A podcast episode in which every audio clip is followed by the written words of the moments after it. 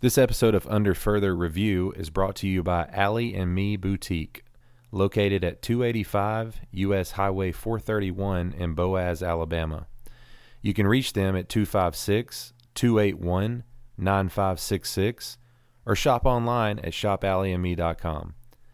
Allie and Me Boutique is a trendy yet affordable women's clothing boutique. They offer a wide variety of shoes, handbags, jewelry, and gifts, as well as a vast selection of beautiful clothing. Some of the popular boutique brand names that they carry are Z Supply and Kendra Scott Jewelry. And fellas, let me tell you, if you're struggling to find a gift for that special lady in your life, you have to check out this boutique. Shop online with Allie and Me at shopallieandme.com. Again, you can visit them in person if you'd like at 285 US Highway 431 in Boaz, Alabama, and their number is 256 281 9566. UFR is also sponsored by Will Penton with Alpha Insurance. Will is my personal insurance agent, and I wouldn't trust anyone else to handle the insurance of my vehicles, home, and all other insurance related needs. He's always available anytime, day or night. Will is someone you can trust. Will serves the Boaz community and also the Sardis, Mountainboro, Horton, Aroney, and Douglas communities in Alabama. Give Will a call today at 256 593 4615 or 256 343 4614. We're also brought to you by Go Aggies! This is John Connor with Howard Bentley Buick GMC, proud to be a sponsor of this year's Albertville Aggies. We are a family owned dealership focused on community within our town and throughout every area and person we reach in our business. We strive daily for our service to exceed the expectations of our customers. Come see us or check us out at howardbentleyauto.com. Good luck to this year's Albertville Aggies, and remember, it's always worth the drive. Howard Bentley is good for your money! We're also sponsored by Legends Bar and Grill. If you're looking for the best wings in Albertville, look no further than Legends. Join them on Thursday nights for karaoke night or go visit them on a Tuesday night for a round of bingo. Whether you're looking for quality food or quality entertainment, Legends is your go to in Albertville. Always a supporter of the Aggies, Legends is deep rooted in the community. Go try some bacon cheese fries and my all time favorite, the legendary cheeseburger. Legends is located at 5850 US Highway 431, Suite 28 in Albertville. Call them at 256 660 0600. Today's sports are under further review. The UFR Sports Podcast with Anthony Burgess. White 80, White 80, Spider 2, White Banana, Omaha, Omaha. the previous play is under further review. Your go to podcast to hear the latest in the sports world. We, are, live.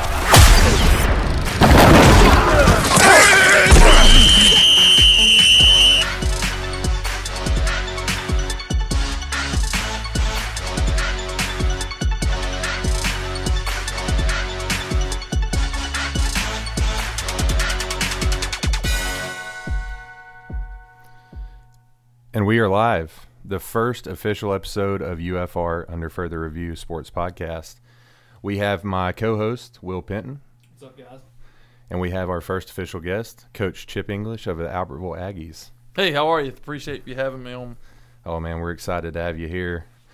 Ready to uh, just to dive into some football talk, Coach. See what you got to, to say, some philosophy, schemes, just different Yeah. things about yourself. Yeah, awesome. So, um, I think first and foremost, we'll just start out with you telling us about yourself, where you grew up, how you got into sports. Yeah, so um, kind of been in sports my whole life. Big baseball guy. Um, coming up, started probably when I was four in t-ball, but uh, lived in Jacksonville, Florida. That's where I'm from, and all my family's from from Jacksonville. And so, um, when I was ten, my dad, um, he's in banking, and he moved to Charlotte, North Carolina, um, which is a big banking hub. So, uh, lived there right outside of Charlotte until I graduated high school, and um, played baseball um, and football since really really young age, and probably fifth grade started playing basketball. Played all three all the way through, and then uh, had an opportunity after high school to uh, go play college ball and, and do that. And so um, I got uh, I'm one of four children, and so older sister, younger sister, and younger brother.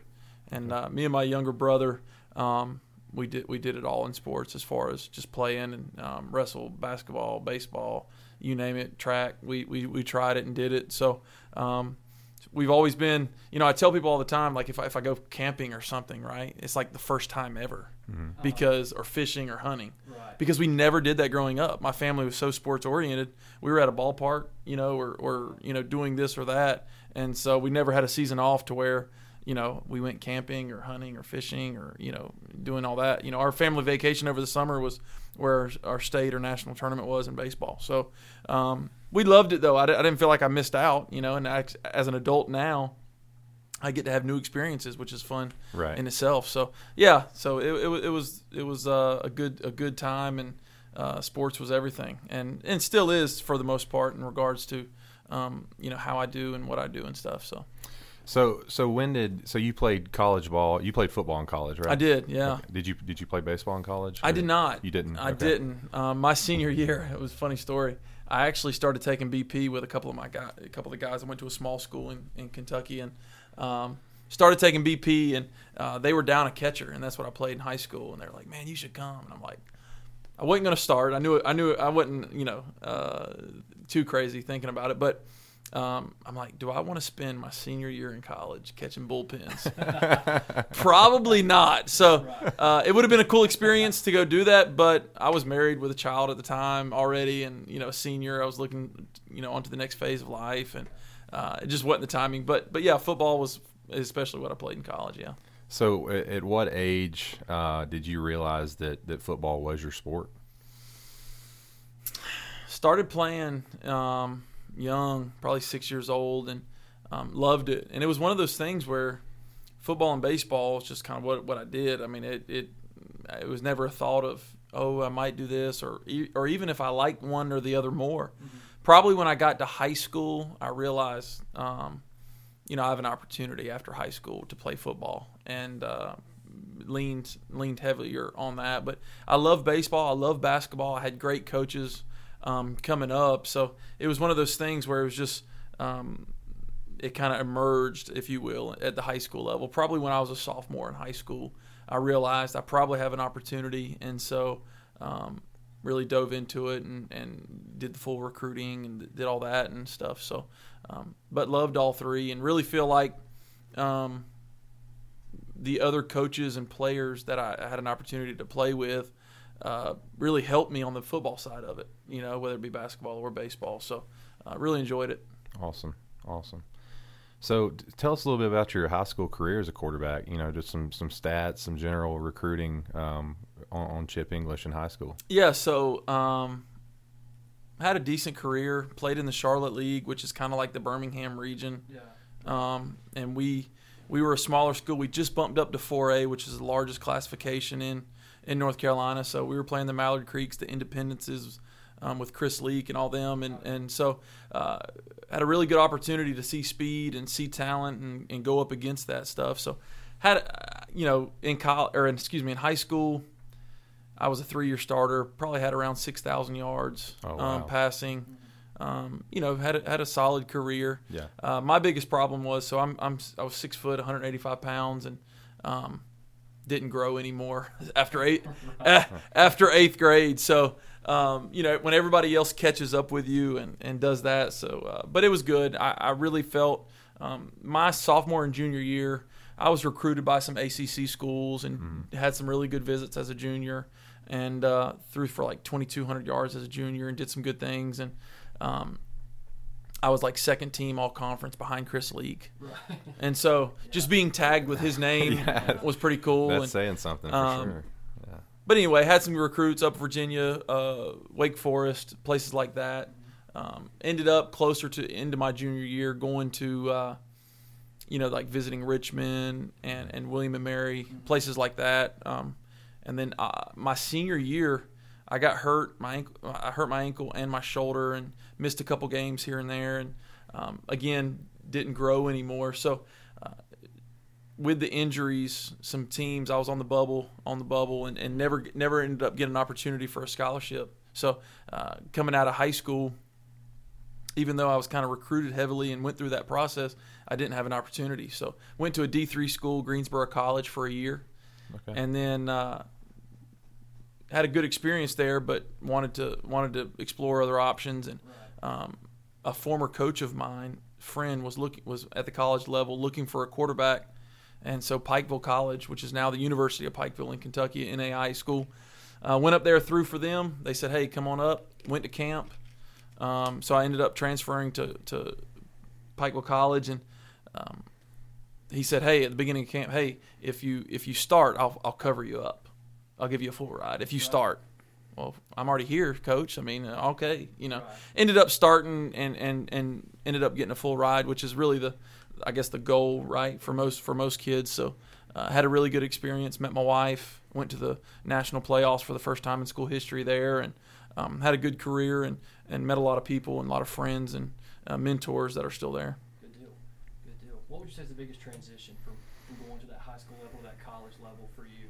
Well, even though I played in a really tough uh, conference in high school, um, even going to the D three school, people don't realize. I mean, D three school there's big time ball there, and uh, and even NAIA. So really, just the speed of the game. Anytime you go a level up, the speed of the game is is that much faster. And um, you know, you, you're you're the you're the big fish in the small pond in high school. Right. And when you go to college, you're you're the small fish in the big pond. So you have to go through that adjustment emotionally and and, and physically and all that stuff. So um, that was the biggest challenge for me is the speed and, and just um, not automatically being the starter, right? You being on the back burner and, and how to be a good teammate and from the from from a different position. So ended up ended up starting as a sophomore at, at uh, Pikeville and had a good opportunity there. But uh, yeah, it's it was it was it was majorly different in regards to. and I'll give you a quick story. In high school, when I ran the ball, and if I saw a little corner, I would say, "I'm gonna, I'm gonna truck them. I'm gonna, I want to try to run them over." Yeah. And uh, in college, I try to do that um, in a corner. You know, just Yeah. stood me up cold, and I realized then, okay, even though I'm six foot, 195 or so, uh, I'm not trying to hit college corners. Right. And so, uh, you know, the strength, the speed of the game uh, was the biggest adjustment for me, and thankfully I made the adjustment. But uh, that was that was a learning curve for sure. Good deal. What coach would you say has had the biggest impact on your career? Man, I've had I've had some really good ones. You know, uh, a guy by the name of Jody Grooms. Um, when I first started on varsity as a as a sophomore in high school, uh, he was my coach, and uh, he would act like my best friend all day long. But when it would come game time, I was like, "What did I do wrong, coach?" Right. you know. But it was, uh, you know, he really molded me in understanding, um, understanding the game and cover coverages really, and and doing that sort of thing. And uh, he was very personable. He had a great relationship with all the kids, and and that's what I try to take from him is um, one teach, and then all you know always love on the kids too. So.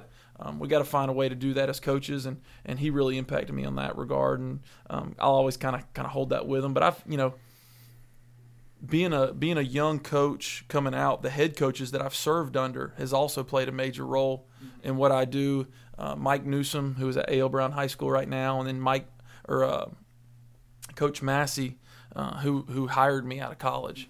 And so those guys have really, really molded me. I was young. I was I wanted to impress them all the time, and uh, they guided me in the right direction. And I tell people all the time, I might not know, I might not be the best coach by any stretch, but I at least know what it's supposed to look like because because of the mentors I had.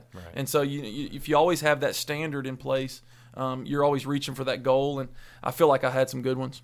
That's good. All right, let's dive into some ball talk here, Coach. Anthony's an offensive guy. I'm more of a defensive guy. Yeah. What are you? Where do you fall? I am definitely an offensive guy. Okay. Um, I appreciate the defensive side of the ball, no doubt. um, but I, you know, I played defense until um, I was a sophomore, until I started at quarterback. I, you know, middle linebacker and quarterback. I played all the way through. So I kind of, ha- I mean, I have a good understanding. Obviously, scheming it up offensively, you you know the schemes defensively, but um, offense is definitely where where I'm I'm I'm at and where I've served not only as a player but as a coach my entire career. Um, there's times where I wish I would have served on the defensive side of the ball, uh, especially as an assistant, because I think there's value in that coaching both sides of the ball. Um, but I've, I've I've been offense the whole time. I really I love it. I love developing. Um, you know, quarterbacks, wide receivers is really where I've been my whole career. And um, when I became a head coach, I had to learn. I had to learn offensive line.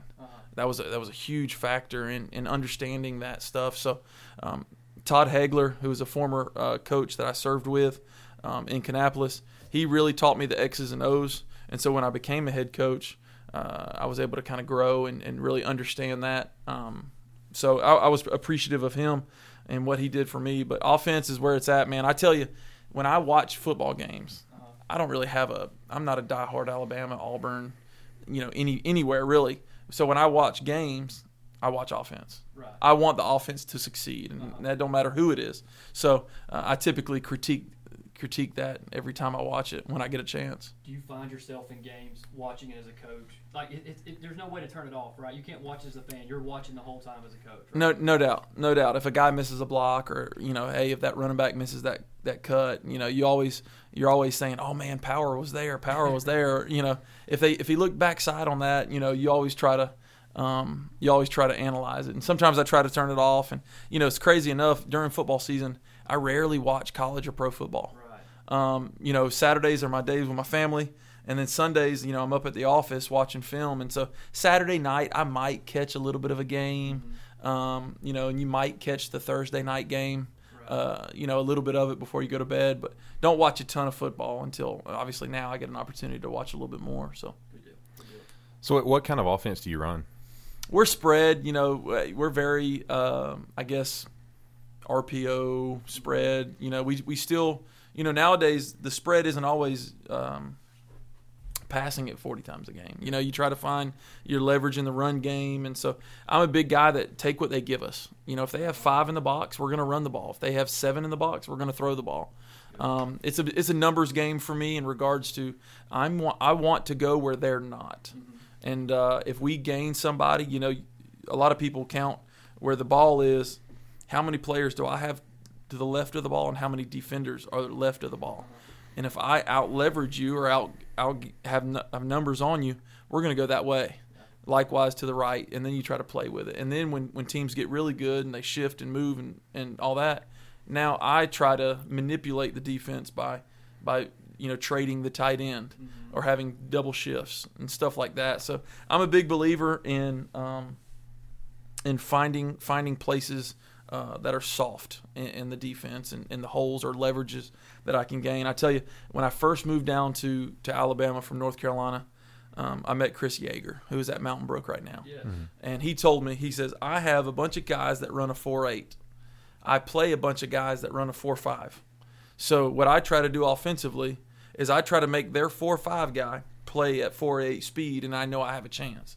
And what he does, what he what he does is he'll he's multiple shifts, tight end trades. He'll he'll trade the tackle. Um, he'll he'll he'll he'll guard. He'll put the guard on one side and then shift him to the other guard. I mean, he does some crazy shifts, but what he's doing is he's gaining numbers. That's right. And he's making that safety that's an All American at Thompson play like he's just an average player. He And doesn't think it's gonna. Exactly. It's gonna slow them down. One step. and that's that's, That's the right. goal, and that's what I try to do. I try to mimic that, obviously with my own scheme, but uh, you know, you just try to make it, it, it the biggest advantage as possible. And and if that's shifting or motioning, or you know, I might motion to see if a team is in man or not, or how they're going to roll to trips, or roll back to two by two. Um, those are big indicators for me. And typically, I try to I try to do that early in the game. I try to sh- get you to show your hand Right. Defensively early in the games, so now it can kind of make make the adjustments.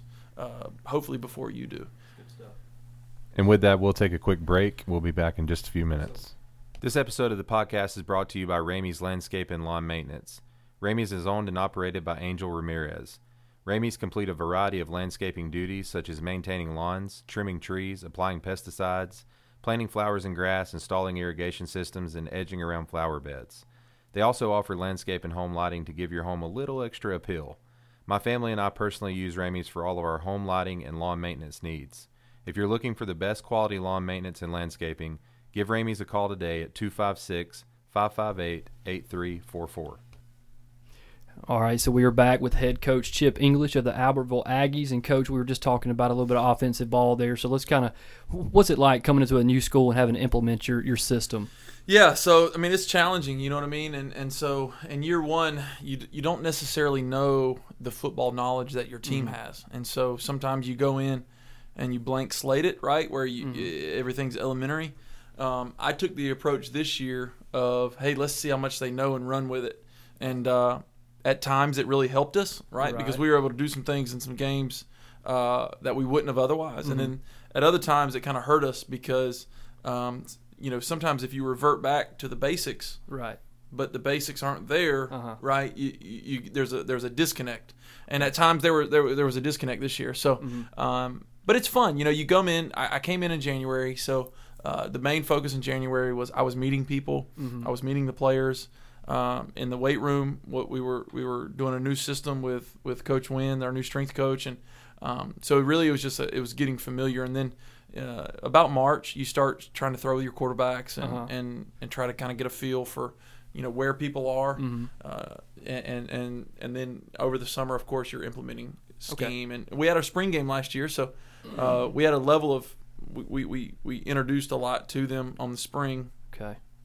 and so and then we try to build off that over the summer but you know the thing about it, it is is you, you you don't know you can't truly evaluate until you you get into a game For sure. and people don't realize this year or maybe they did realize so with albertville um, like uh, isaac henderson he started at, at middle linebacker well he played running back last year Okay. aj hannon started at defensive end but he played offensive line last year Right. um, so defensively we might have had four kids that played in the same spot they did last year Okay. offensively you're looking about two to three kids that played that started in the position that they that they started in last year. So uh, a lot of youth a lot of inexperience this year.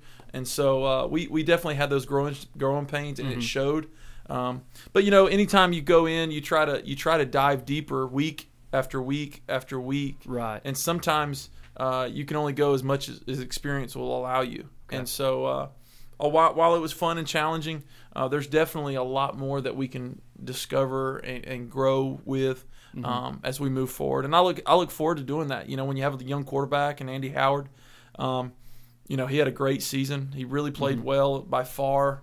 Uh, offensively, our, our biggest weapon, and uh, he's only a sophomore, and so diving in a little bit deeper, you know, where where me and him can kind of get on the same page, thought process wise, he's going to really uh, he's going to really take off in the in the future. Good deal. So I heard you mention spring. So y'all did implement the spring last year. You, you did go through spring training. 'Cause I know they gave you the option to not do spring and get an extra couple weeks in the fall. How did y'all How did y'all manage that? Yeah, I tell you, I, I decided to do the spring last year because uh, I, I felt like we needed a spring, and we were able to have an opportunity to play Lee of Huntsville, and and so able to do that. I felt like we needed to get on the field just to have an evaluation period Right. and allow us to get ten days in the spring, but uh, but decided to do that. But I think you know a lot of coaches.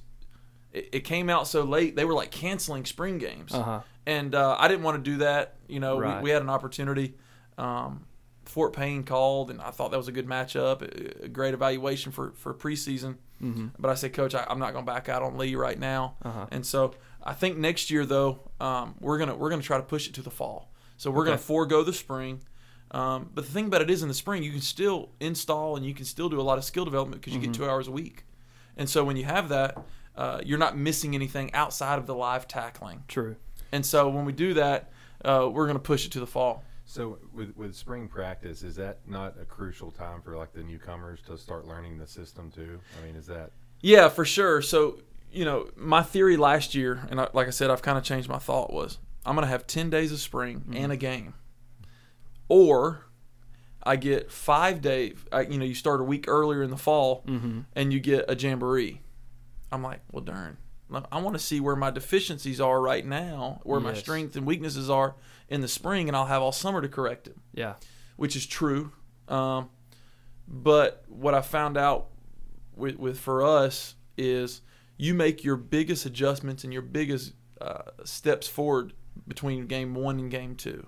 Right. You know, we, we went out against Arab last year and just laid an egg. We really didn't play well, and obviously they had a strong team and played well, and uh, we just we just couldn't get out of our own way. And and you know, against Sparkman, although we got beat, we we really did some good things. Our run game came alive. Andy threw started passing it, had some good stops, and so in my mind, I'm thinking, okay, well next year if we have a jamboree, we can go in and correct the mistakes uh, like we did against Sparkman against Arab when it really counts. True. And so uh, I think that's the, the, the what we're going to go with unless something changes with the state um, or they, they say you can't you can't have the two hours because if you can have the two hours, you still feel like you get to, you get to touch the guys they you can you can install Yeah. you can do the skill development that you need to. So uh, I think we're going to go with that path. That'd be good. That'd be good. Quarterback's got an arm. He does. He- It's it's impressive. He does. He's very um I don't want to say slow, but he's methodical in his movement. And people don't realize because he's 6'2 195 pounds, even though he's slow, he's covering a lot of ground and when it comes out of his hand, it is live. I mean, it is live and and uh he did a great job of of not only throwing the ball but reads. You know, he he I mean, not saying he didn't throw any interceptions because he did, but but for the most part as, as a young quarterback, um, he he really was adv- advanced or or beyond his years when it comes to reads. Right. And, and you know he was going from one, two, and three, and and which was really impressive for that age. That gives you so much more flexibility in an offense too, right? When you trust your quarterback to make those reads. Well, yeah, because you go into it and you're like, hey man, if they do this on the front side, be ready to go do your backside post, or Uh-huh. you know, and typically you can't do that with a sophomore. Right. And so when you when you when you have that flexibility, it allows you to go a little bit deeper in the playbook, or not necessarily deeper in the playbook, but just deeper with him. Right. Right. Now, so now it's not him or him. Now it's him or him. If that don't happen, make sure you know where you where you escape the pocket from, and then go to your. Uh, some people call it the hot, but really Yeah. it's just a it's just a late route out of the backfield with the Uh-huh. running back. So, and he was able to do that this year, and so uh, I'm excited about moving forward with him. Uh, there's no doubt we're going to build our team around him Right. and uh, he's he's a D1 guy, and so I've been fortunate enough to to coach um, multiple D1 quarterbacks in my time, and and uh, I definitely can. I, I feel like he's one of those. good. That's exciting. What, what do you when it comes to, to coaching your quarterbacks and, and you're talking about reading a defense? What does that look like for you? Is it reading progression? Is it sing, uh, singling in on a key defender and what they do, safety or? Yeah, typically it's it's it's a read. Um, and and what we you know a lot of times you have what's called a half field concept and a full field concept. And I get all. I mean, I, I've done all that. I've researched different methods and how to do it. And and really, what it comes down to, if you're in a cover three, you have a curl flat read. So you're reading the outside linebacker. And uh, if he goes out, I throw my curl. If he goes back, I throw my my flat. And uh, or if it's cover 2 is that safety coming off the hash or is he not? There's not. There's not. I mean, people people can draw or have a whiteboard and draw up X's and O's all they want, but really, when it comes down to it, football has stayed the same outside of the RPO and and and which even RPO is a play action pass. Right. But now we just leave the decision up to the quarterback instead of the coach. Um, but so when you when you look at it like that, but really it's just one person, Yeah. right? So uh, now you can go a little bit deeper and say, all right, if this safety comes off the hash, I'm throwing the post. If he stays on the hash, I'm looking at my corner route. The only person that can take that away is the corner if he bails. If he bails, I'm going to flip my hips and throw my five yard hitch. yeah. That's that's about extent that we go to, Okay. and uh, which is a one, two, and three read, Uh-huh. which you you can't get any farther than that. Yeah. Okay. And, and it, ma- it simplifies it for your quarterback and, and a young quarterback at that. I mean, it makes it a little. Yeah, easier. and we try to sync it up with his steps, right? So if I'm doing my one, two, three, by my third step, I know, I know if that safety's coming off the hash or not. All right, if he if he if he if he stays on the hash, my hitch up, my eyes go right to that corner. If the corner bails, now my second hitch I'm throwing there. If he don't, my first hitch I'm going there. So you try to sync it up and time it up uh, to where uh, not only you're reading guys, but you're throwing at the depth in which you need to, as far as uh, a corner route being thrown at eight, thrown at 18. Um, that one hitch allows that timing to happen. So, um, yeah, that's that's kind of kind of where we go with it. Have you heard of the R four? I have, I have Do you implement that at all? And uh, some. You know, two years ago, two years ago, um, we had a quarterback that just went to Southern Illinois, Jacob Foss from Grissom. So, very in- intelligent guy, rocket of an arm. Um, but so we we went to the R four a little bit, and we just discovered it's a fancy word yeah, for what we're already doing. Yeah. and and again, you know, cover two read, cover three read, you know, curl flat read. You know, are the, are the linebackers splitting in the middle, or are they are they dropping straight back? You know, and um, for me, my terminology I felt more comfortable with, and uh, so we did that for we did that two years ago. Um, and then now there's still some good things with that or good terminologies that I that I use in regards to some of our backside hots and stuff. Um, but for the most part, you know, the R four system it's it breaks the it breaks the defense up in different quadrants. You know, so you have your back end, and then there's like 15 zones. Well, there there can only be 11 people in the zone, so there's four zones always open and cover two, cover three, curl flat. You know what I mean? It- it- and so we kind of reverted back and uh, to what I feel more comfortable with. And and you know when you build an offense, and I've of course taken a lot of pieces from other people, but when you build an offense, you kind of have rules within the offense, and so uh, you always want those rules to make sense. And so the kids can always go back and say, nope, that'll never happen because coach told me this is this is the read. And so uh, when you build it, you, you, your new plays or your implementations have to always fit your rules. Yeah. And so you, you never try to really break the rules. Now there's certain plays where you're like, all right, you know, don't listen to anything I said. On this one, you do this. But for the most part, you try to fit the rules. And the R4 system is good and it works for a lot of people. Um, I just felt like my terminology, I felt more comfortable calling plays in. Yeah, I just I, I, got into that about a year and a half ago and, and started reading into it. And I didn't know how that translated into a, a coach's life, you know, with a, with a quarterback and an offense. Yeah, Like, and you really have to you really have to dive into it. You know, as far as i implementing it. You know, and um, I listened to uh, oh my goodness, I can't think of the guy's name now though, but he's in Oklahoma or yeah, Oklahoma or one of them. And uh, I listened to some podcasts. I listened to um, we got on some some Q and A with some some live feeds and uh, I actually went and saw him saw him speak down in Birmingham two years ago, and started follow him, following him. And my offense coordinator last year, who's the head or who excuse me, who's the offense coordinator at Lee High School in Huntsville, um, we kind of dove into it, and, and and he he enjoyed it, and I enjoyed it. You know, you always love talking ball, but uh, at the end of the day, you got to do what you feel you feel comfortable with. Okay.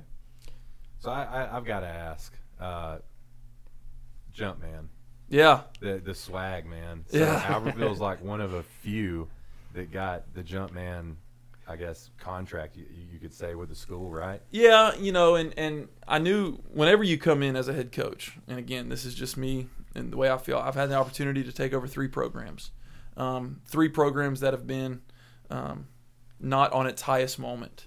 And so when you take it over, you got to find ways or do things that you can control at the moment. And so I built a good relationship at, at Grissom with the Nike reps at BSN, and uh, I said, "Hey, what's our opportunity of, of jumping on the Jumpman? You know, the Jordan stuff." And uh, he came down. We had a meeting, and we built the uniforms, and we discussed pricing and and the branding that goes along with it. Uh-huh. And uh, you know, I think we're one of maybe four in Alabama. Yeah. Uh, so uh, it's a lot of fun. The kids love it. You know, they Oh, got yeah. the they got the hooded tees, and coaches got this, and you know, our black home jerseys are the are the Jordan, and uh, we're just really at the tip of the iceberg with it. Really, you know, the the branding, the in the in the field house with our social media, that stuff is really just starting to emerge because we got it. We got it so late over the summer. We we you you're diving into the season, so you kind of Right. had to put branding on the back end. But now we're we're really just we're we're about to we're about to blow it up So, and, and so do a there's there's more coming to Albertville with, with the Jumpman brand as well. Absolutely. Okay. Absolutely. Yeah. And, and there's several basketball programs around North Alabama that have it, but our, our basketball programs, men's and women's, jumped on board. Mm-hmm. And uh, yeah, Albertville's, Albertville's, and it's fitting, right? So black Oh, and red, yeah. you know, It's- the old yeah. school Chicago, For sure. You know, so uh, it looked better on us than anybody else. That's right. And nobody sure. nobody can tell me otherwise. Yeah. Oh, that, yeah, well, me and me and Anthony talked about that. Some of the cleanest uniforms in high school football, Yeah, no doubt. Yeah, Yeah, yeah, they're yeah. so nice. Yeah. All right. Without a doubt, man. That, yeah, the, the so the those white uniforms too, man. Uh, Yeah. And here's here's something that's going to sound silly. Okay, it's it's going to it's going to sound funny, but I am very um, meticulous about this. So, a lot of high schools on their away jerseys, they'll put their mascot. Mm-hmm. I have, a, and you're supposed to put the, the town name you're coming Yeah. from, Yeah. which is what you guys did. Yeah. So our black, I- it's funny. I don't know why I'm like that. I did. I didn't even know that. That's Yeah. you. I- So our black homes, Yeah. our black home jerseys, you know, it, it, it, it just has the logo right here, but Uh-huh. nothing on it. You know, you want it sleek and it has the, the the finish on the shoulders and on the sides of the pants. and then we have another home jersey that says Aggies, the red, Yeah. um, which is really nice, and and those guys kind of use it as an alternate. And then our away jerseys, yeah, the white, um, it has Albertville on it. Uh-huh. You want everybody to know, oh, who are we playing tonight? Boom, there they it. are. Yeah. There you go. You know, so Okay. um, but yeah, it's fun. The guys had a lot of fun with it this year. I let the guys uh, pick what they wanted to wear each week or what uniform combo, and we're gonna do some more uh, cool kind of unveiling of it and you know mock-ups and Yeah. and different things, kind of like uh, Oregon does a little bit. But Yeah. uh, have fun with it, and, and I just got a social media guy, so we're gonna we're gonna really attack that. That's awesome. Awesome. That's a good deal. Yeah. All right. So we'd ask this question. Second down and three on 38 yard line. What are you going to? Second and three. Second and three from your own 38. All right, so one, the thought process is this: Can we run it and get it? Because Uh-huh. that's the safest thing. Okay. right? What are they giving us in the box? But I'm assuming it's second and three. Mm, second and three, yeah. So yeah, Can you All take a shot or You- you, want to? throwing deep. I can You tell. can, you can, right? Or or if you feel like you're you're running the ball well, you're gonna call an R. I'm gonna call an RPO. Okay. Right. So I'm gonna call power with something out here. So if you only have two two DBs to my three receivers, Uh-huh. we're gonna get it out there, and I can trust my guys to get three yards. Okay. Um, you know, if you feel like they're going to stone you a little bit and do some things or take some chances, Uh-huh. uh, yeah, I'm gonna I'm gonna take a shot. Yeah. You know, especially if it's early in the game. Let's let's see if I can get one on you Mhm. and uh, and do that. But probably an RPO or a shot right there. And, Okay. and you know, I always tell my quarterback, don't make a bad play worse. So if it's third if it's third and three, you're in a good spot too. True. So uh, go from there. Yeah. Okay. Well. So, uh, kind of talk about the the road to Albertville. Uh, you know, how did that transpire? How did how did you get to Albertville? You know, from you, we went you went from North Carolina to Grissom and, and then to Albertville. So, what did that look like for you? Yeah, so you know, I was, I was my first head job at 26 years old, which is extremely young. Yeah. Um, and and Wes Caldwell, we, we took over a program that was struggling and um, was able to get to a conference championship, going 10 and three, um, going 10 and three in our final year, and um, had some, did some good things, sent some guys to college, um, but had an opportunity to, to move states and uh, looked at Georgia and looked at Alabama Mm-hmm. and really uh, Grissom was the the one who uh, gave me an opportunity first. Yeah. So I jumped on it and uh, loved my time at Grissom. I really did. I, I you know I, I felt I saw myself there for ten to fifteen years, and um, you know whenever whenever you have a, a good season or whenever you, I guess other people feel like you've turned a program around. Um, you know, we went to the playoffs last year for the first time in like 18 years, and um, really had a good season. Sent a kid to Kentucky, sent a kid to Southern Illinois to Wingate, um, and and Virginia State and stuff, and had some really good talent and some good people around me. The administration jumped on board. Everybody everybody played a part, but uh, when when a coach told me, you know, you strike while the iron's hot, and so typically when you have a good year, um, you have opportunities. And so after the after the year, um, didn't plan on leaving at all. Um, fielded some calls about some some programs and uh, down south, and then fielded a call about Albertville um, after the the job came open and you know, I told myself, man, you know what? I don't, I don't want to go to a place that I have to feel like I have to rebuild again. Um, but I said, you know what? You can always turn down jobs. You never turn down interviews. And so I went on multiple interviews last year and uh, met a lot of people. You know, I'm still new to the state overall, but met a lot of people and enjoyed my time interviewing at places. And um, you know, going into the interview at Albertville, I felt really good. The, the committee that they put together of, of administration and Dr. English, um, you know, meeting them for the first time, I, I just felt like, wow, this could be a spot. Right. Well, they called me back for a second interview. Um, really had a good interview, and you know, we discussed the particulars and and uh, what they were trying to do and what their vision was, and it uh, kind of aligned with mine. And so, uh, you know, we, we, we settled all the details, and and uh, before you knew it, I was I was down here. And the one thing that I do regret is, and I can't I can't control this, but during that process, you know, it was COVID. So I actually interviewed, accepted the position. I signed my kid early signing day on December fifth uh, to Kentucky. Um, I found found out later that afternoon that my wife had COVID, and so uh, I was quarantined, of course, and accepted the position on quarantine. yeah, accepted the position on quarantine, um, and because because I, you know, wanted to announce or Albertville wanted to announce it, you know, I had to tell my team pretty immediately. You know, and my administration already knew, so um, you know, I was very I'm very transparent with that, but. I had to tell my team via Skype or via Zoom, excuse me Right. um, which was very disappointing for me. I really wanted to be face to face with them, and even though it was a difficult talk, uh, you want to tell them and just show them how much you love them and how much they meant to me, and you know they were everything to me for the last four years, and so uh, that was the only thing that I regret in the transition. Um, but you know, I, I started January fourth at Albertville, and um, everybody welcomed me on board, and, and really just dove in, and and the guys were great. You know, I met the former a lot of the former staff, and uh, conducted interviews, and continued to work with the administration and Dr. English to try to bring bring in some of my guys, and uh, really just. I felt like the transition was smooth, and and uh, the process started, and I commuted for about two months, and then I finally found a house and moved my family down in March, and uh, yeah, we're, we're we're moving on along. Good. Good. So what what's been some of the major differences in coaching in uh, North Carolina versus Alabama?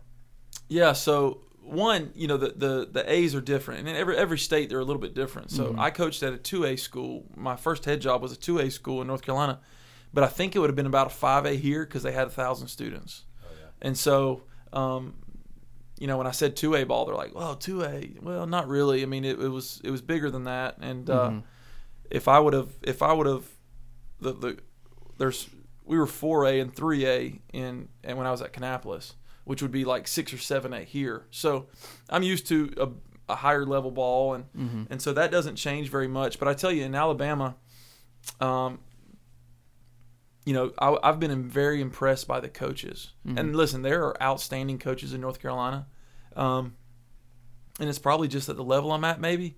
But every coach that I face every single week is a, is a challenge. Right. And uh, even though, like last year, even though we won several big games when I was at Grissom, or um, you know, nothing was easy.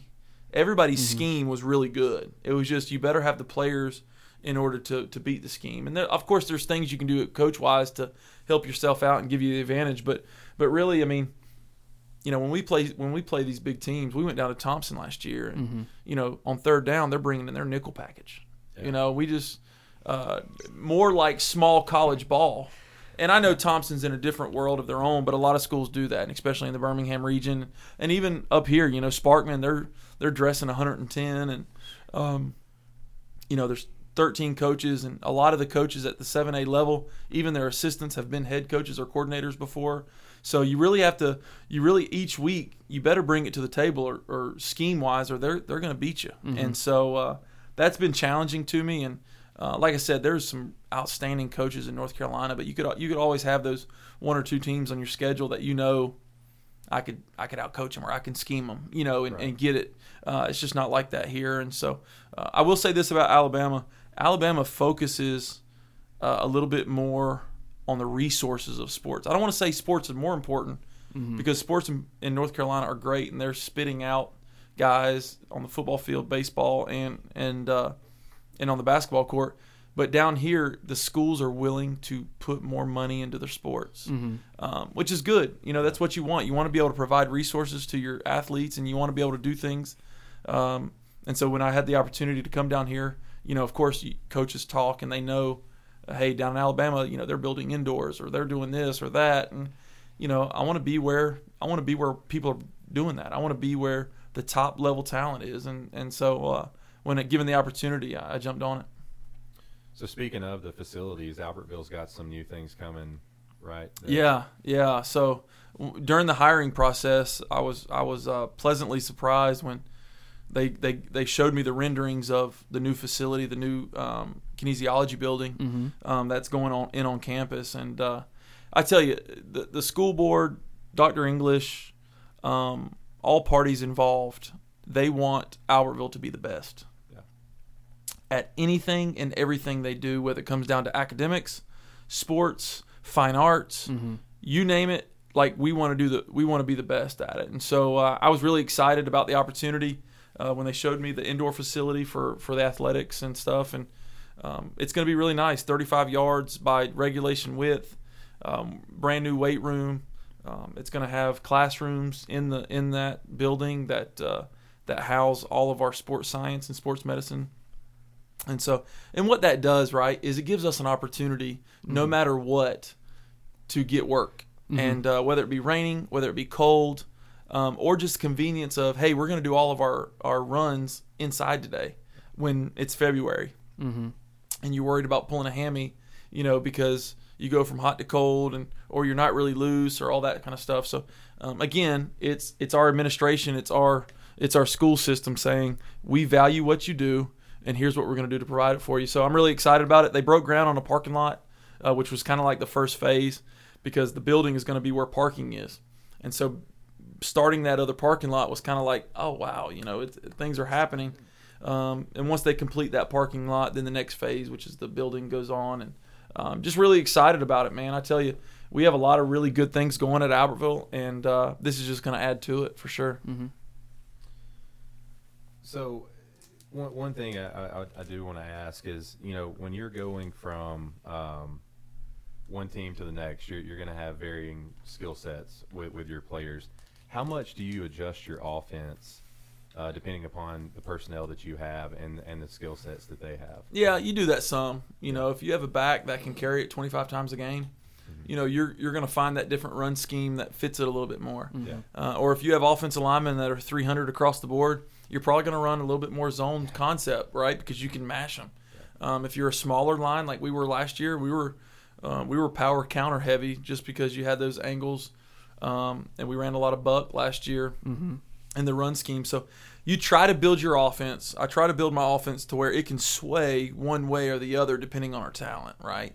Um, and so, um, like like this year with Andy, you know, there were times James Clemens game we threw it nine times.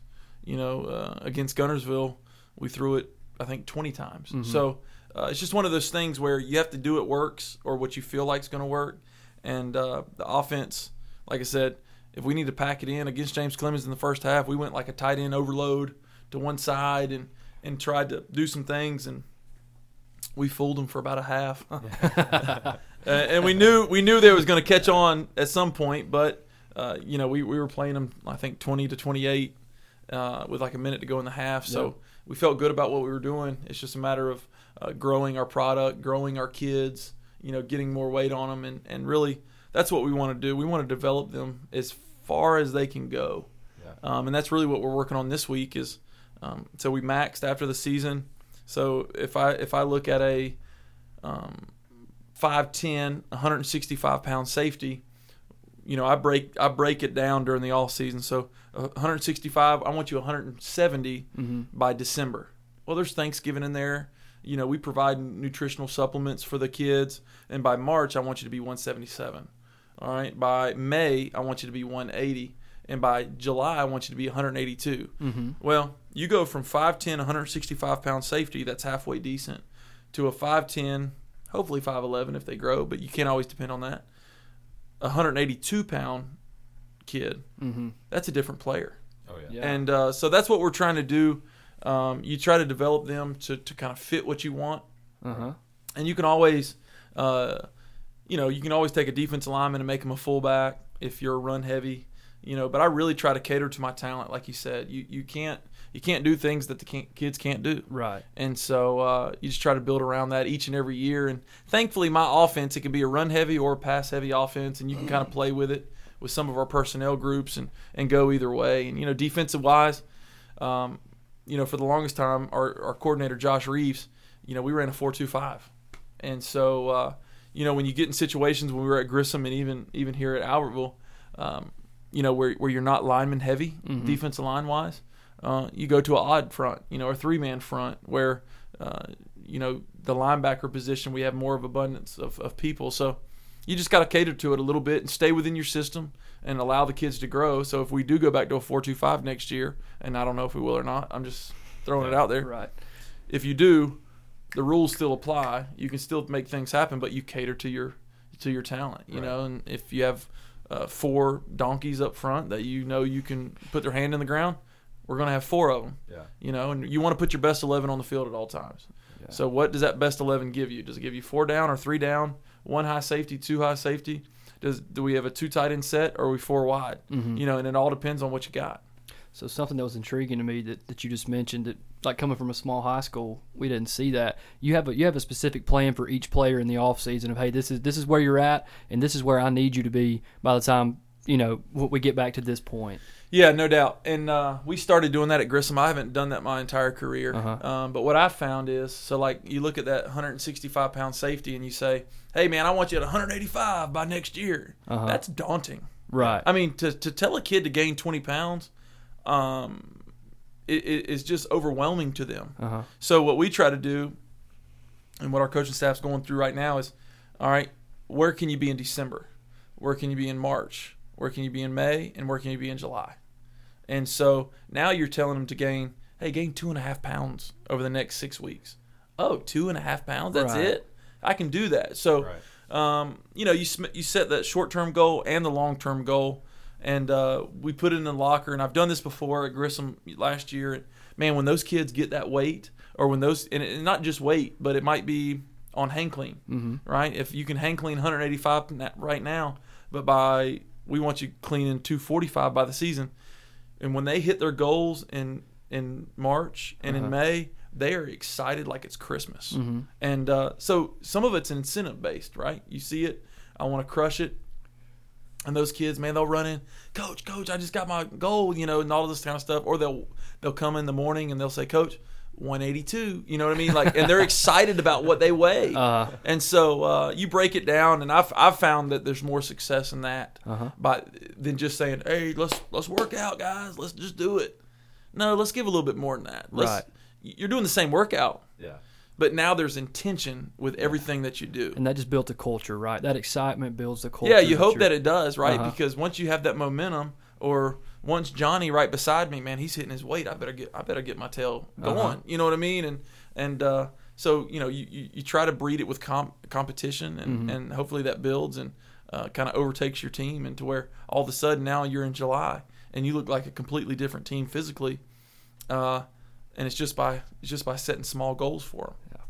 Just by the way, I you know I, I, I follow along on social media. I Mm-hmm. see a lot of the things that uh, that you all post and everything. It's crazy how similar high school programs are becoming college like programs. Yeah. Just your the approach and it's preparing those kids so well for if they do take that next step.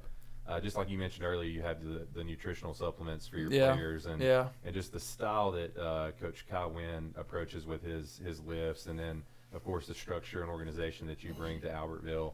It's like looking at a college program from afar. Well, and you really have to at, at the level in which we play. Um, not only do you have to coach and scheme to a one high look, two high look, you know, roll and cover, you know, you have to plan your off season like that as well. Right. And uh, you know, the, the the old saying of, "Hey, man, you go from season to season to season."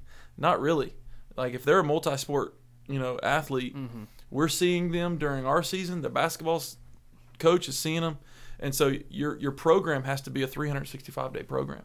And so what we do, we do try to model, model it as much as possible. You know, there's things that you have to do that let's say I go to a clinic and listen to Nick Saban, right? Oh, Nick Saban, right? You know, whatever. But we can't do we we can very rarely do what he does at Alabama. Right. So what can we do? How do how do we modify it to to fit our needs? And uh, so although it's structured like a college, or you know, there's still things that we have to do. You know, uh, if if my kid is not, you know, if, if he's an offensive lineman weighing 200 pounds, it don't matter how fast he can run Yeah. because he's only 200 pounds. Right. Yeah. So, you know, there's a core level of strength that we're trying to develop, a core level of understanding that we're trying to develop at the high school level that is different than the college level because they're kind of getting more of a finished product. Um, you know, but for us, we do try to run it like that. We try to give them, you know, the best facilities. We try to give them the best stadium, which is our stadium is one of the best in the state. Second to none. Yeah, and then and then you know our, our weights, uh, the way we run things. You know they come in every day and they're not wearing some Joe Blow cut off T-shirt. Uh huh. Everybody's what we call the black and reds, and uh, they look like a complete team when they walk into the weight room every single day. Um, So on that end, we do we tr- we try to we try to you know make sure everything's zipped up tight and, and covered and planned out. So when we have the kids, whether it be 90 minutes a day or during the season, you know three and a half hours a day, every minute is structured. And uh, I've found that there's more success with that than just saying, "Hey, let's let's see what we got." You know. Well, and, and one thing that I noticed, and I, and I admire this, is you did a, you did an interview, and I'm not sure who it was with, and I'd watched that interview. You you spoke about kind of the way that you run the program, but you also focus so heavily on making sure the kids have fun, which is so so important in, in the high school level, and that's I feel like that's something a lot of coaches get wrapped up in of you know let's be the best we can be and, and win win win, and they don't focus on the kids having fun. So it's just it's so cool that you have that dynamic where you're doing both. You have to, and I mean the thing about it is, is you know everything's funner when you win. Yeah. and everything fits under the umbrella of, of winning. Um, but really, it's about the experience, right? I have a freshman in high school right now, my son. Um, I want his high school experience to be the best possible experience it can be. You know, because we all know once you get out of high school, college is a little bit different, fun but different. Right. Being an adult, fun but different. But nothing is, is is carefree and fun and memorable as when you are in high school. So um, I think it's our jobs as teachers, as educators, as coaches to make sure these experiences are absolutely wonderful. I'll give you an example. We're maxing this week, so we're not taking the full time in the weight room because we're getting done a little bit earlier. Well, I walk into the locker room, check on the guys, they're showering and making sure you know they're getting ready f- to go to class because we have AM lifts and uh, somebody has gotten a little uh, a ball and got a, a pool noodle and and started hitting it. Well, the first instinct instinct that I had was shutting it down. Y'all quit playing around in the locker room. But I said, you know what? They're not harming anything. It's not like there's a real ball. They're enjoying themselves. They have about 20 minutes of downtime right here. They're enjoying each other's company. So instead of jumping onto them, uh, I got the bat and I joined the game with them. And so, uh, you know, you just try to find moments like that because Lord knows there's going to be moments where you have to jump their tails and you have to really hammer down on them. But man, if they don't have a good experience, like what are we doing? You know what I mean? Are we winning? Or am I trying to win for me, or am I really trying to win for them? Right. And uh, you know, sometimes sometimes you really got to evaluate that. And uh, every every decision that we make, right? Does it benefit our players and does it help us win? And you got you got to answer those questions. And if any one of them's no, we don't do it. You just don't do it. So that's that's kind of my my thought process with that. And now a word from our sponsors. UFR is also sponsored by Body Restoration Therapeutic Massage LLC, located in the Mill Street Deli and Little Lots Shopping Center in Boaz. Offering deep tissue massage, cupping, hot stone, and much more, Body Restoration Therapeutic Massage is the ideal place for relaxation and much needed stress relief. Amanda Bowers, owner and licensed massage therapist, is also advanced prenatal certified. Call or text today at 256 557 6518 for an appointment or visit them on Facebook or Instagram. All right, here we are. We're back with uh, Coach Chip English of the Albertville Aggies. Um, really good conversation so far. Enjoyed it. Yeah, yeah. It's fun. I'm taking a I'm taking a selfie with everybody. There we go. so, Coach, uh, any any pre or post game traditions? Uh, not too much. You know, each year kind of develops on its own early in the year, and uh, last year I started slamming a chair before every game, and it was kind of like a almost like a wrestling persona that I took on, um, which was fun. But the guys like look forward to it, right? So now, like before the game, I was, you, know, you're looking for a lawn chair or a uh, metal chair to to slam, but you know, not not really. You know, I try to wear uh, you know, I'm, I'm basic. I don't I don't try to go all out on my coaching gear or anything. And you know, you just try to you try to dial it in. You know, there's so much going through your mind, especially pregame, that uh, you're just making sure you don't forget something. You know what I mean? You, you have your game day itinerary. You you know you have your walkthroughs, your pregame. You know, you're making sure the kids. I'm not a big be quiet. You can't even speak before. You know, I'm not. Right. I'm not doing that. I mean, when, when it's time, it's time. You know, and if you think about it all day, sometimes you, you, Yeah. you'll go crazy. So, um, I'm pretty laid back for the most part. Um, like I said, when it's when it's time, you know, I get kind of amped up for the game. I mean, I, I zone in pretty good. So uh, pre-game, like I said, this year I brought the chair back out a couple games and and did that. But you know, after the game, you know, the family comes onto the field. You kiss them, hug them. Uh, you send them home. You go back to the field house, take up jerseys, uniforms, and get the huddle up and make sure everybody's gone and clean and done. And you know, you go home. So uh, nothing, nothing too crazy. Nothing, you know, no, no special shirt or uh, the lan- the whistle lanyard that I had. I've had since I was at West Caldwell, which is you know six, seven years ago. So uh, I guess maybe that's a tradition, but I wear that every day. So nothing, nothing crazy. I th- I think that the the slamming of the chair on video would be would be. I, I mean that that that's Nice to get that. that that's viral worthy, right? It Yeah. might be. Yeah. It might be. I, I, I get kind of excited. Like I said, my wrestling persona. You know, I grew up watching wrestling, Yeah. and uh, don't watch it as much now. But uh, but man, I, I you know Saturday mornings, you know, in your tidy whities with pillows around, me and my brother, we'd get after it pretty good. So uh, it's fun. It's fun. You get out there, and, and really, what you try to do, right? You try to set the mood. You try to set the atmosphere, and I want those guys to play with edge and. Um, you know, and and and an attitude of we're going to go out there and make it happen, and so uh, sometimes that pregame speech turns into a hoorah moment, and Right. when given the opportunity, you try to take advantage of it and get them going and, and ready for the game. All right. What's what's in the headphones before the game? What you listening to? Man, when I tell you I'm old school, Uh huh. I don't even own a head like headphones. Okay. I, c- I don't even have music on my phone right You have a now. Walkman? You have like a Sony Walkman. Uh, no, I, nothing, The, the boom box on the shoulder. nothing. Yeah. So like you know, coach. I, now I'm all for like guys getting getting getting getting ready to play and, and coach and stuff, but um, the music selection I usually leave to some of my assistant coaches. okay. I I just uh, the playlist. You know, another guy another guy did this this off season. So yeah, I don't even listen to music. Is that weird? Is that bad? No, everybody has. Yeah, every- I'm yeah. just I'm just uh yeah, cuz like wherever I'm at, like so if I'm listening to music, like I literally want to be singing to it and and like getting, you know, down with it. I'm thinking about the music. right. And so uh, I So it's taking taking you out of the the game maybe day focus. maybe I've never been a, a music guy. That makes know? sense. I've never I've never been that. Although I love music, my my family's mu- music musical. Uh-huh. I'm I'm not though, so I better just stick to what I know. So, one one thing I you know I, I do want to ask. So you you've kind of got this reputation of turning programs around. Uh, the program in North Carolina you were with, you at a young age, you you turned that program around. You turned Grissom around. You're going to turn the Albertville program around. What's the toughest part of doing that? probably the unknown, right? And so, you know, oh, he's turned programs around. He's turned. Pro- I've done it twice. You know what I mean? Yeah, like, yeah. Hey, that's, that's all it takes. right. But uh, th- that's you know? a, that's a tall order, though. That I mean, it, it is. It is. And so what I've learned, right, and, and knowing.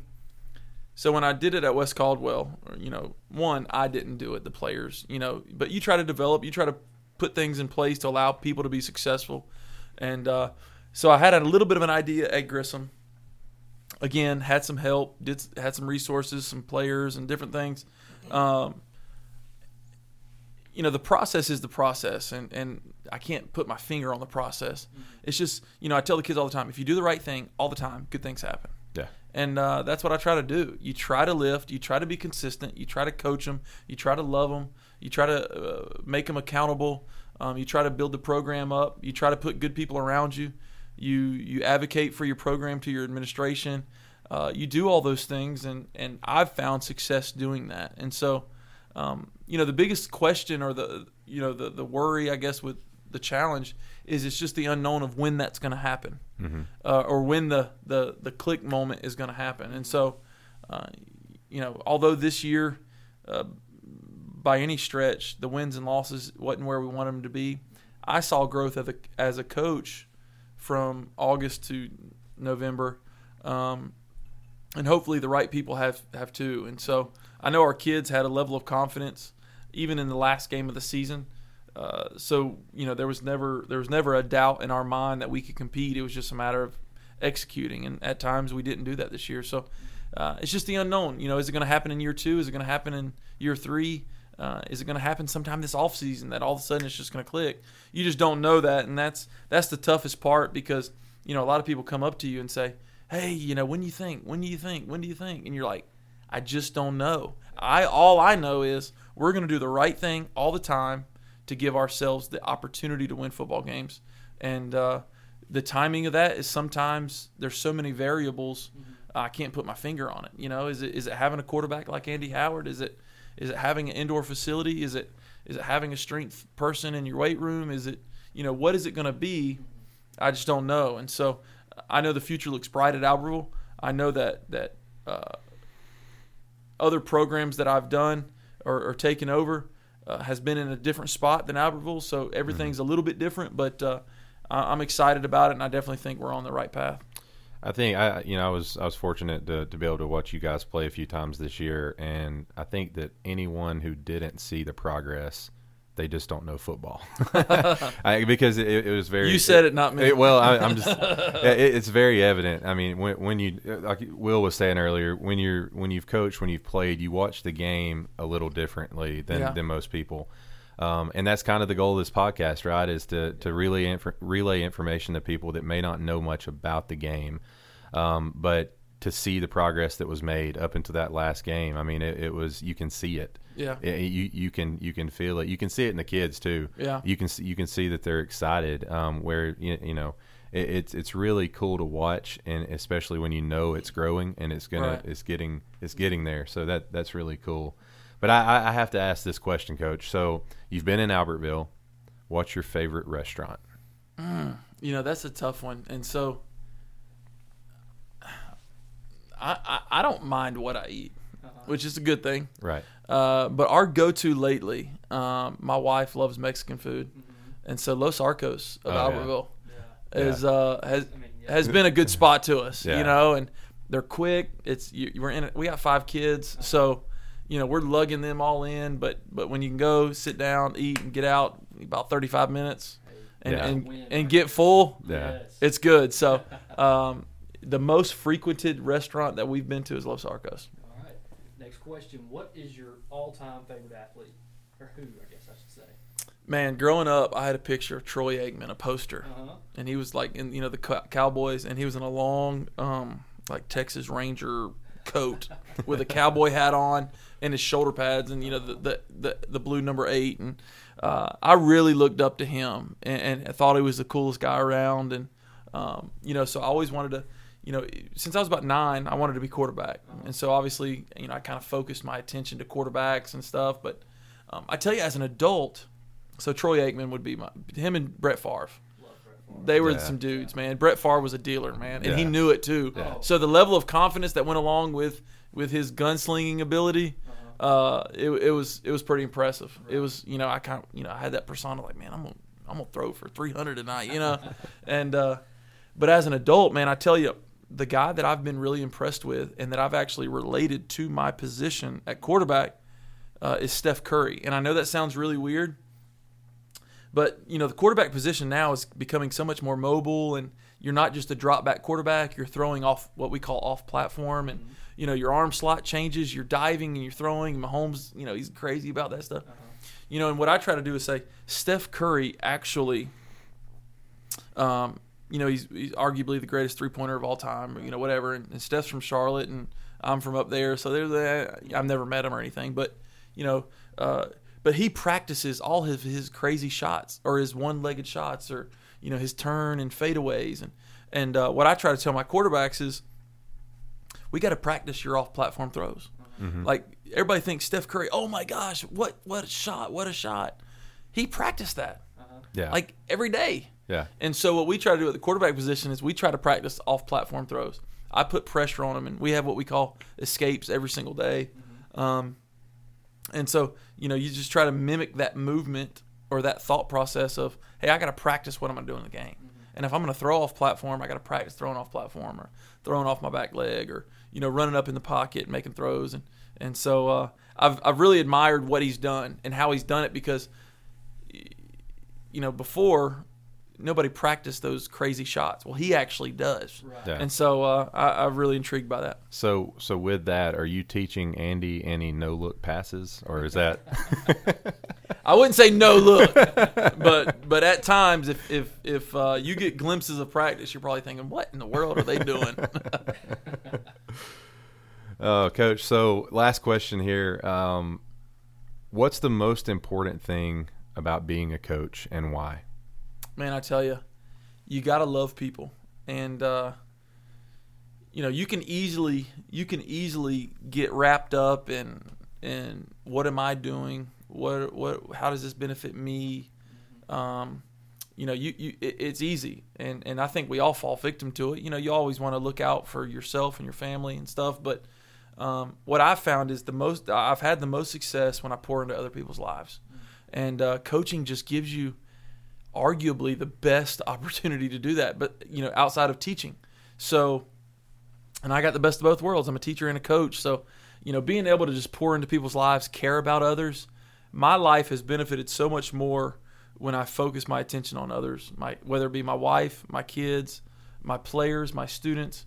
Um, you know, and I think that's what it's all about. You know, really being a coach and, and how am I making other people's, you know, whether it comes down to the experience of a high school football player, um, their day to day interaction, you know, and and it's it's all the way from the D one quarterback down to the guy that'll never help you on Fridays. Uh, there's there's joy and satisfaction in doing that, and I think you know you want to be good at your craft. You want to learn. You want to see what other coaches are doing. You want to be good at X's and O's and and all that stuff. But I think it comes with relationships, and you hear people say that all the time. And uh, I think as a younger coach, no, I'm just I'm a good coach. I'm a good. Well, nobody's really a great coach. People are great men Right. you know, or women, and and they find ways to interact with people to get the most out of those people. And when you do that and pour into their lives, uh, you reap the you reap the benefits from that. So uh, I've experienced that, and uh, you know, a lot of people have shown me the way uh, over the course of of my career and even growing up. So whether it be my parents, uh, you know, the the what they've shown and, and how much they're uh, they give. Uh, you know, it really made an impact on my life, and I want to be a giver. I want to be someone that invests into others, and uh, you know, I found I found that works for me. That's awesome. Good stuff, coach. Yeah, coach. We appreciate you being on here. Uh, yeah, it's first, been fun, guys. First official guest on the Under Further Review podcast. Man, we couldn't have had a better one. Uh, we certainly appreciate it. Guys, I really appreciate it. It's been fun. Good luck next year. Thank, Thank you. You've been listening to Under Further Review, the sports podcast with Anthony Burgess. Visit us online at UFRSportscast.com and follow us on Twitter at UFR underscore sportscast. Thank you for listening. And after further review, The ruling on the field stands. UFR